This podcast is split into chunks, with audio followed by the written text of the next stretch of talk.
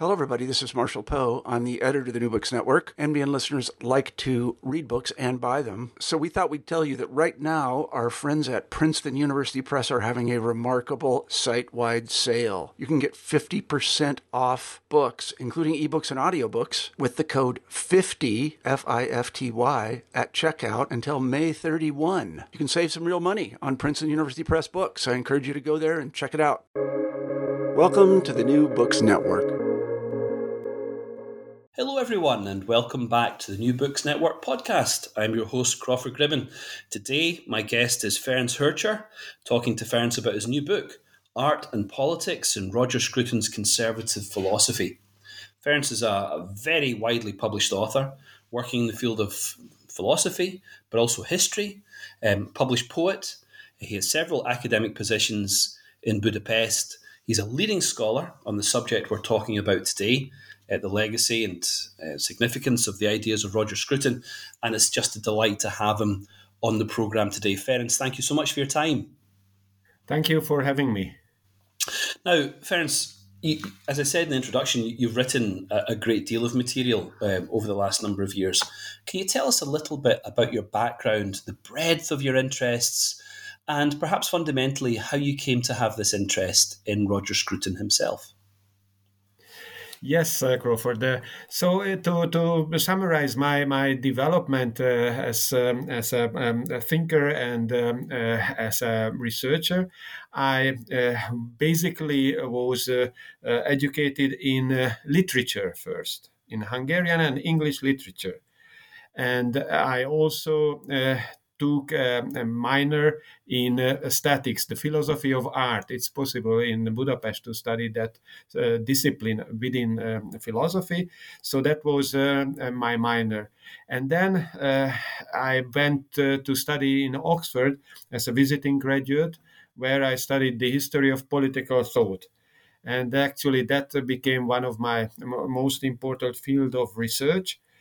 But I also uh, had a, a master's degree in legal theory, uh, which uh, I studied in Brussels and Leuven in, in, in Belgium. So I also uh, taught at uh, my, the law faculty of my university. But my major one was uh, uh, uh, the uh, philosophy of arts or aesthetics, uh, which I taught for twenty-four years at the Catholic University in Hungary. And Uh, That was uh, changed when I changed position uh, for my present one. I'm uh, the director of the Institute of uh, Politics and Government at the University of Public Service in Budapest. So my research area now is the history of political thought and political philosophy, with a special interest in conservatism and liberalism. Fascinating, Ferenc, and thank you. How did you come to have an interest in Roger Scruton himself? Well, uh, as I mentioned, uh, I studied uh, in Oxford at Oriel College, Oxford, and that's where and and my my background in uh, English literature and uh, English uh, culture as such uh, opened me up uh, towards um, uh, British uh, culture generally, and within that uh, uh, I worked on uh, uh, Edmund Burke and uh, the Scottish Enlightenment, in fact. So that gave me a background in, in political philosophy. And when I looked, and, and of course, uh, both um, Burke and some of the Scots, uh, uh, they were interested in um, uh, what came to be called conservatism. It was not called conservatism in those days because ideologies were just in the process of um, uh, getting uh, born. But uh, but uh, their uh, interest in, in politics was uh, um, uh, connected to issues that come up uh, In, uh, in conservatism, like Burke's criticism of the French Revolution or David Hume's uh, analysis of um, English history and uh, his uh, Tory sympathies, which uh, he did not conceal, or Adam Smith's interest in um, moral sentiments and sympathy as uh, the foundational elements of human nature. These are uh, important uh, contributions uh, to what came to be called uh, the history of conservative political thought. And that's uh, what I came to study. Uh, and, uh, and Roger was perhaps uh, the only person who actually um, uh, practice that uh, on a um, scale that uh, that uh, made him, uh, uh, you know, generally known uh, around uh, the Western world. And uh, in this way, he became the rep- representative of uh, conservatism. So I couldn't avoid uh, to, to deal with him. But uh, fortunately, I had the, the privilege to, to get acquainted with him uh, rather early, in the early nineties. I was uh, I finished my university studies at the end of the eighties, so I was still uh, a young researcher. And um, uh, I had a research uh, fellowship, a junior um, uh, fellowship at uh, Collegium Budapest, uh, which was then uh, established. And uh, they had a conference uh, uh, where some big shots uh, came, like uh, like uh, John Elster and also Roger Scruton. He was the only one who had a um, um, conservative background and, and, and attitude towards uh, politics.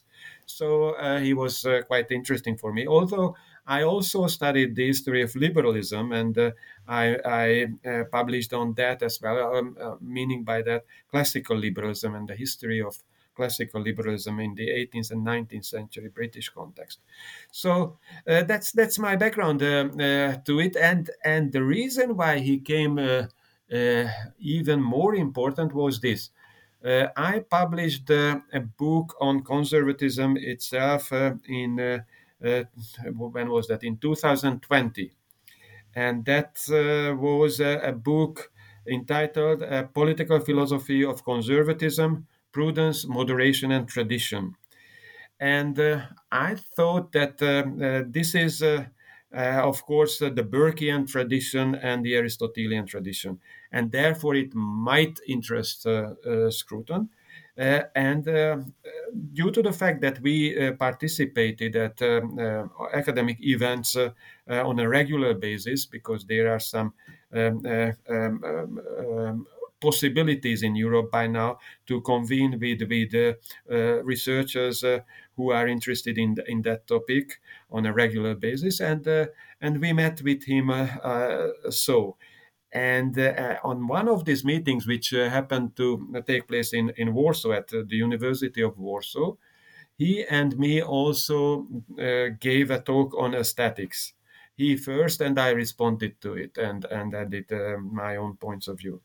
And uh, in fact, that's because uh, both of us uh, were interested in the same things, that is politics, and within that um, the conservative uh, perspective, but also in art and the theory of art. And add to that a third dimension, which is the connection between the two, politics uh, and the reflections on politics, and the connection um, of it uh, to uh, uh, philosophy of art and aesthetics. So I uh, really uh, thought that uh, he would be interested in, in, in my book, but unfortunately, in that uh, uh, very year, he died. And so I made uh, uh, um, uh, um, a decision, uh, and I promised myself that I should uh, uh, have a, a book-length project on on uh, Roger's uh, uh, specific uh, contribution to uh, this uh, connection between art and politics. And um, uh, my publisher, um, uh, Palgrave Macmillan, was interested in that project, so they made me. Uh, uh, uh, made, made it possible for me to, to write it and publish it with them. And that's how Art and Politics in Roger Scruton's Conservative Philosophy came out in two thousand twenty-three, well, uh, late uh, two thousand twenty-two, but with, uh, with uh, this uh, date. Very good, uh, Ferenc. that's, that, that's fascinating. Um, this is a big book, isn't it? It's almost four hundred pages long. And it's one of the things I think that makes this book so helpful is that it is, I think, the fullest, most complete account of Scruton's thought until now. And in the book, you work steadily through his publications. You give us a bibliography at the end, but you show in the chapters how you're working steadily through these publications, grouping them according to period or theme to describe their contents, which are incredibly varied in terms of discipline, and then to offer some co- comment about what connects these various writing projects. Um, and we'll, we'll try and talk together about some of those topics uh, as, as we go through. But first of all, Ferenc, tell us a little bit more about Scruton himself. So you met him in the nineteen eighties behind the so-called Iron Curtain.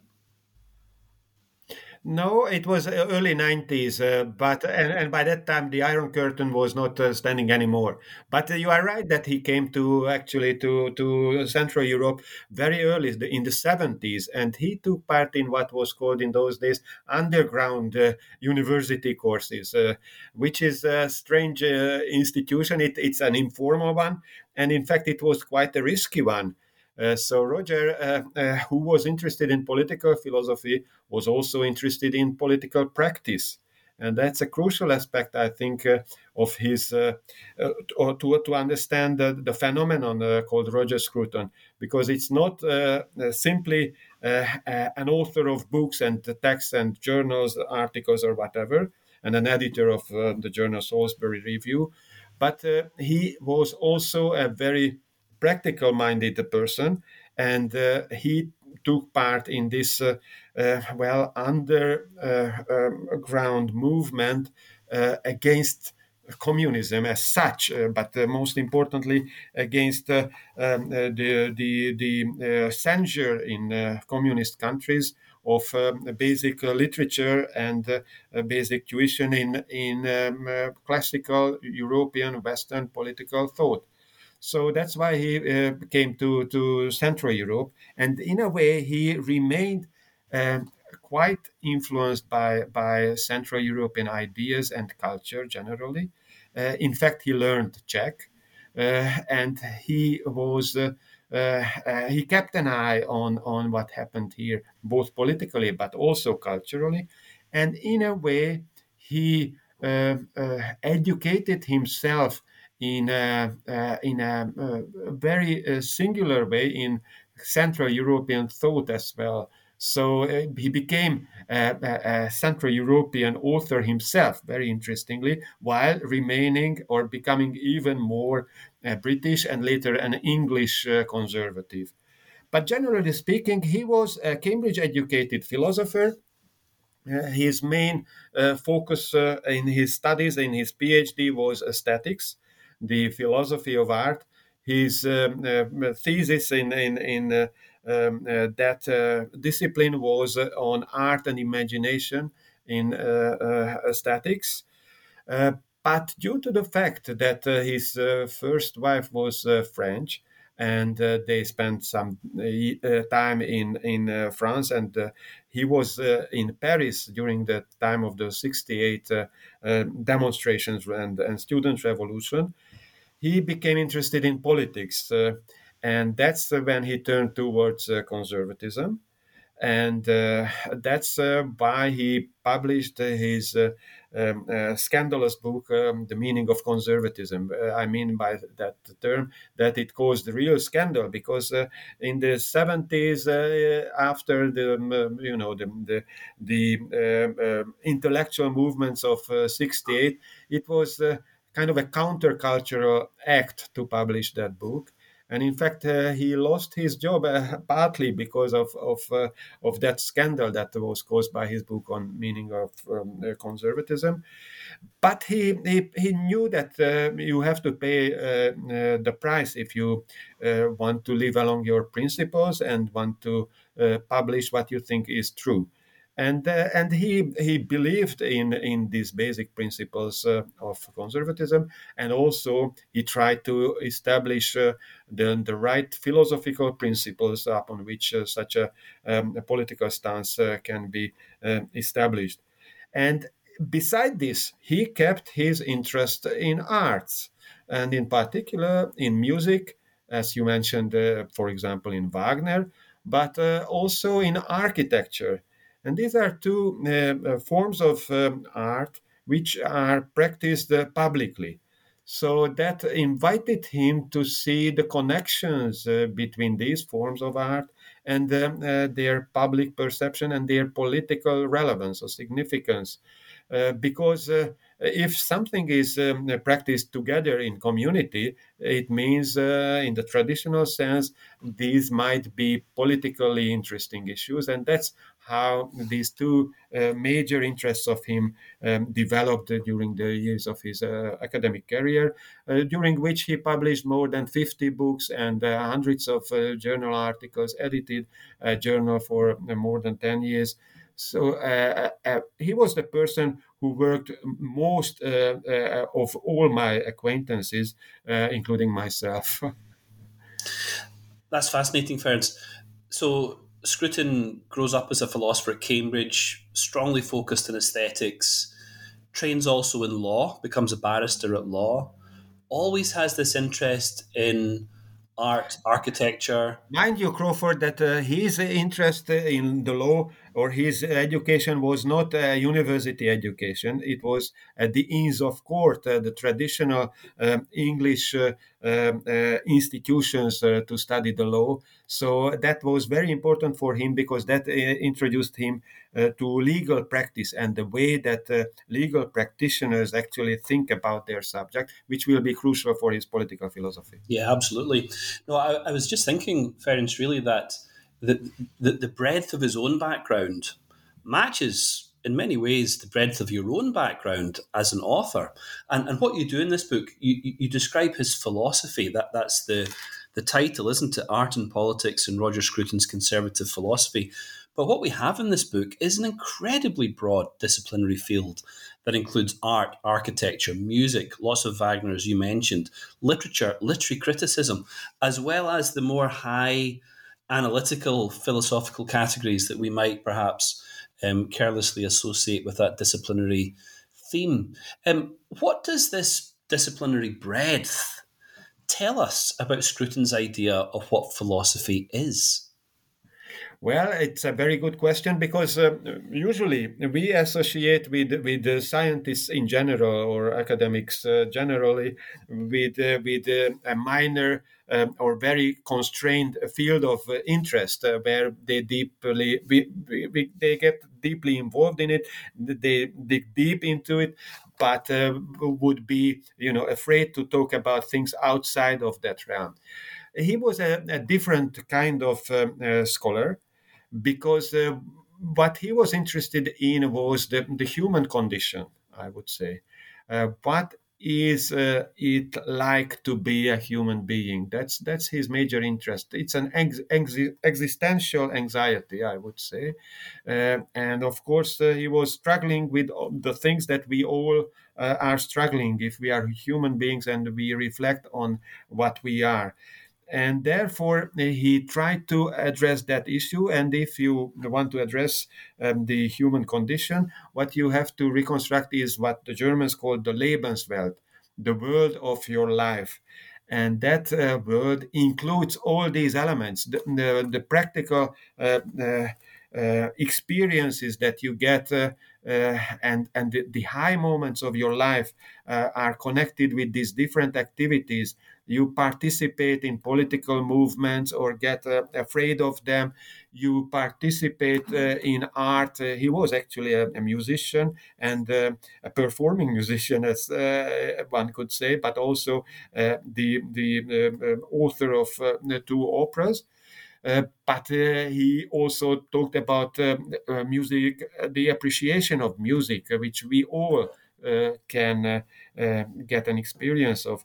So, and and and and, and all the others, like uh, he published a huge volume on sexual desire, uh, erotic love, what it means in, in our life.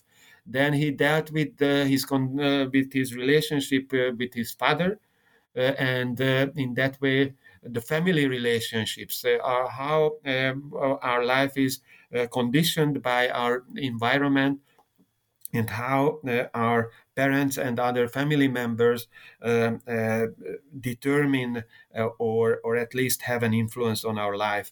So these are the things that will determine uh, his uh, answer to the question what it means to be a human being. And uh, a further point, which goes back actually to the uh, ancients, the ancient Greeks in particular, but also to Cicero in, in Rome, is the, the relationship of the philosophers' ideas and his life. Because if you are interested in the question of um, what human life means, then you uh, have a very particular example in front of you, which is your own life. So you are interested in that, and well, uh, you are interested in something that you uh, are in the process of, uh, of uh, uh, you know, uh, developing or or or uh, uh, transforming uh, during your life. You change a lot, and part of that change is because of you yourself, your own will, your own determination, your own character formation. So, in that sense, uh, he was interested in this dialogue of the philosopher's uh, mind, of the philosophical reflection, and uh, on the particular life the philosopher lives. And this way, this interconnection between what uh, uh, is called in, in philosophy the vita activa, the active life, and the vita contemplativa, the reflective life, came together in his life. Uh, that's what makes him exceptional, I would say, among uh, uh, philosophers. Can we identify the foundations of his philosophical thinking? And can we see those foundations changing over time or developing or evolving? Mm-hmm. Well, uh, if you want to um, characterize him uh, shortly, then you can say that, first of all, he is an analytical philosopher. His primary education is in analytical philosophy, and that's because he was uh, educated in one of the best uh, analytical centers of the day, uh, uh, particularly after Wittgenstein, which is Cambridge. Uh, on the other hand, uh, he early on uh, got interested in uh, in uh, art and the theory of art. And there, uh, his own college, uh, uh, Peterhouse, uh, had a particular in, uh, uh, influence on him. And uh, among the, those who were uh, important in that, that respect, David Watkin is important, an, an art historian of classical uh, architecture. So that's that's part of uh, his background. But uh, uh, as I mentioned, he got interested in uh, Central and Eastern Europe, and in particular in uh, uh, Central European thought. Uh, he learned uh, German at the grammar school. He, he uh, attended not a public school because he comes from a, a lower middle class uh, background, but uh, he was uh, he was educated in, in German. And so he read um, uh, German philosophy and continental philosophy in general, and he got uh, fascinated by it. And that's, again, something which makes him special, because most of um, the contemporaries were either co- continental or uh, analytical, British uh, or American analytical philosophers. And he was both.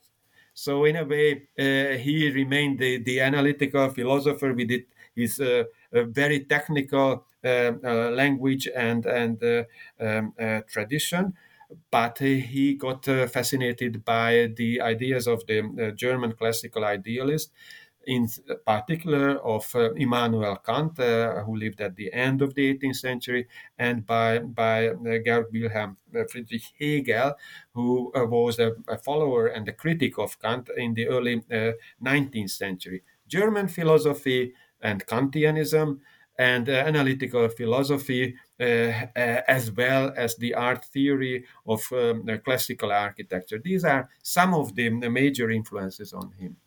But later on, uh, because you also asked me about the development of his uh, thought and the changes, I think that the main uh, uh, uh, impetus is his, uh, his turn towards uh, metaphysics, uh, and that's partly because of his uh, experiences in, in uh, Central Europe. Uh, one uh, can uh, mention the name of this uh, uh, uh, philosopher whom he met uh, uh, uh, in Czechoslovakia, at least uh, the works of whom uh, uh, he met, and that's um, Jan Patochka. And uh, Patochka was uh, a student of Heidegger, but a critic of him as well.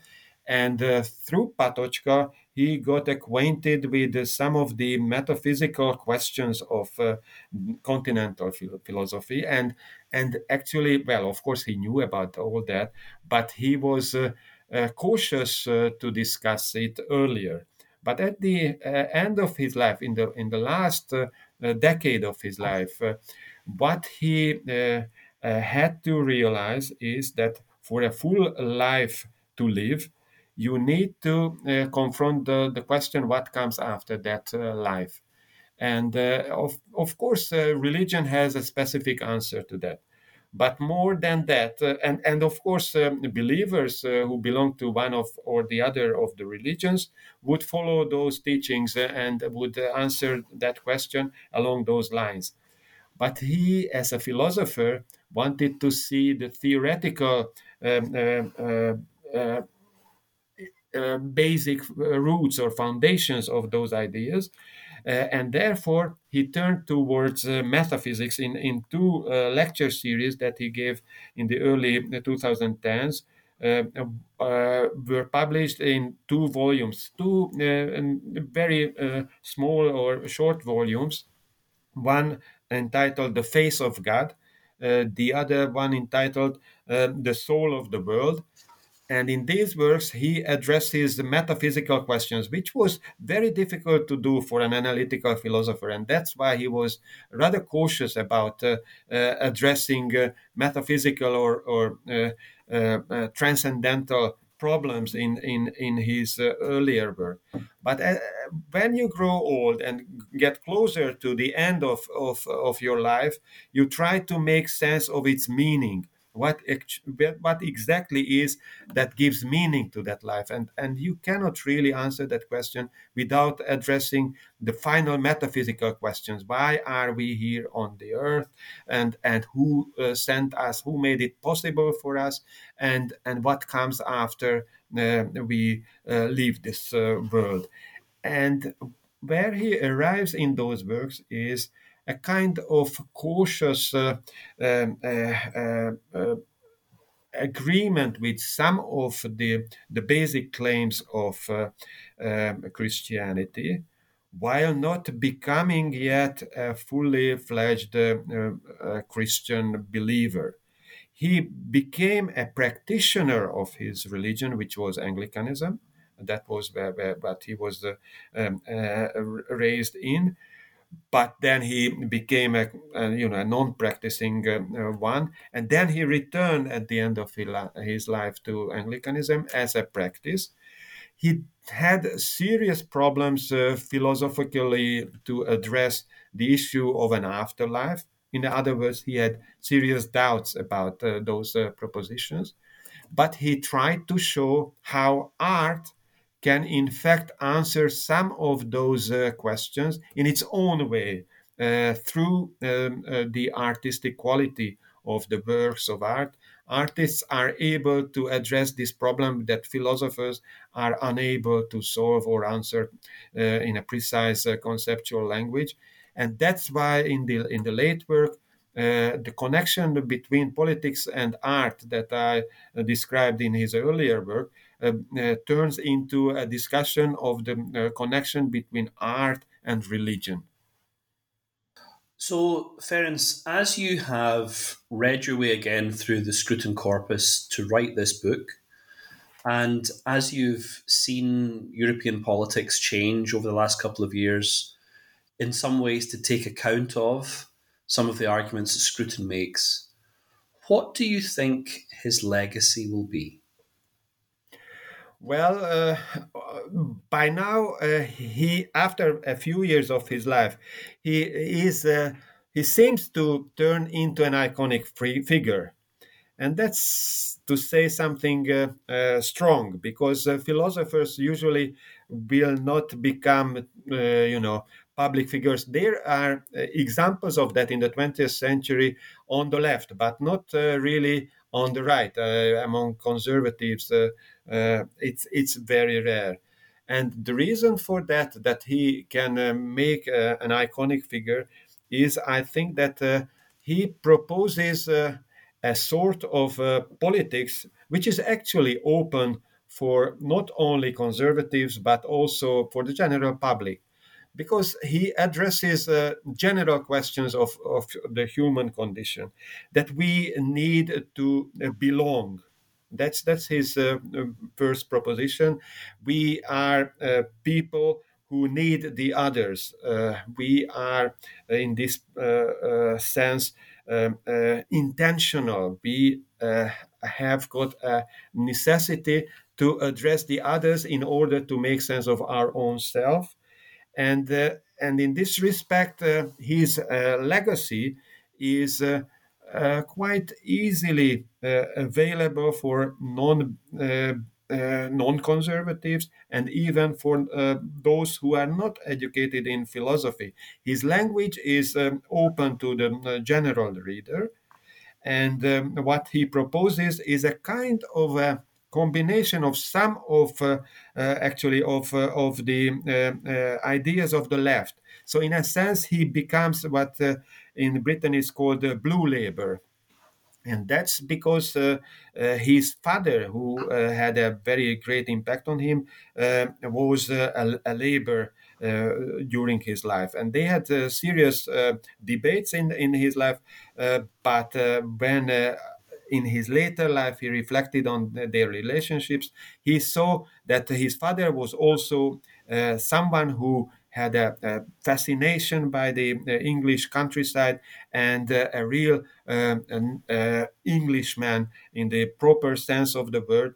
I, someone who is attached uh, to his uh, um, uh, nation. And, and Roger uh, proposes that sort of language to talk about uh, our belonging to our local community, to uh, follow the rules, uh, the customs and the habits of, of um, our surroundings or of our environment, to be open in discussion with others, but uh, to be uh, proud of the achievements of uh, our forerunners. These are the basic uh, ideas, and I think that it's it's not only uh, an answer to uh, the question who we are as human beings, but it's also uh, a proposal for politics in an age of uh, cultural wars, which might be considered uh, f- for anyone uh, who is trying to make sense uh, of the world in a reasonable manner. Uh, and while it is a very uh, uh, articulate conservative position, as I mentioned, it has got a dimension um, with which uh, anyone uh, uh, who is interested uh, uh, in uh, politics and, uh, and uh, the environment uh, uh, would uh, find something uh, uh, for himself or herself to consider. Wonderful. Yes, of, of course, that, that question, where is home, where do we belong, is a question that's as old as the book of Genesis itself, isn't it? It's one of the most elemental questions uh, that we can ask. Ferenc, it's been wonderful to talk to you today about this great new book, Art and Politics and Roger Scruton's Conservative Philosophy, just published by Palgrave Macmillan in their series, Palgrave Studies in Classical Liberalism. It's a big book. It's a very comprehensive account of Scruton's ideas. It's beautifully written, beautifully structured, um, very persuasively put together, and I, I really recommend it if anyone is interested in finding out more about this most fascinating of modern conservative thinkers, Roger Scruton. Ferenc, we've taken up a lot of your time today, but before we wind up, could you tell us a little bit about what you're working on at the moment? Yes, uh, I'm happy to do so. My research is now again a book uh, contract, uh, again with Palgrave Macmillan, and this is going to be a philosophy of civility. Be, uh, the concept of civility, I think, uh, overarches uh, the territories that we were talking about today, which is uh, art and politics. Uh, I think uh, civil manners, uh, uh, that is the way of life and uh, thought of uh, um, uh, the citizen, uh, is something that is uh, crucial in um, the Western tradition, and something that needs to be addressed in, in present-day uh, worries about uh, about um, generational conflicts, about uh, uh, culture war issues, uh, because I think that uh, we need to um, find uh, the minimum grounds uh, for discussing uh, these uh, um, um, very hot issues. And also this uh, idea of um, uh, civility is uh, about uh, what exactly is that uh, uh, makes our life uh, as human beings full. And in that sense, it's also connected to those metaphysical questions. It's not simply about manners and uh, manières. Um, the civility is uh, to find your place in uh, your environment. And in an Aristotelian sense, that is what uh, your uh, human flourishing depends on, and uh, human flourishing is already uh, a connection to the final metaphysical questions. Well, that sounds wonderful. Hopefully we'll have a chance to speak to you again about that project when it appears. That would be great. Well, Ferenc Hörcher, thank you so much for writing this book. Thank you for taking the time to come and talk to us today about it. Thank you, Crawford, for having me, and thank you for the audience to listen to it. And thank you to everyone else for listening in today. I'll see you next time on the New Books Network podcast.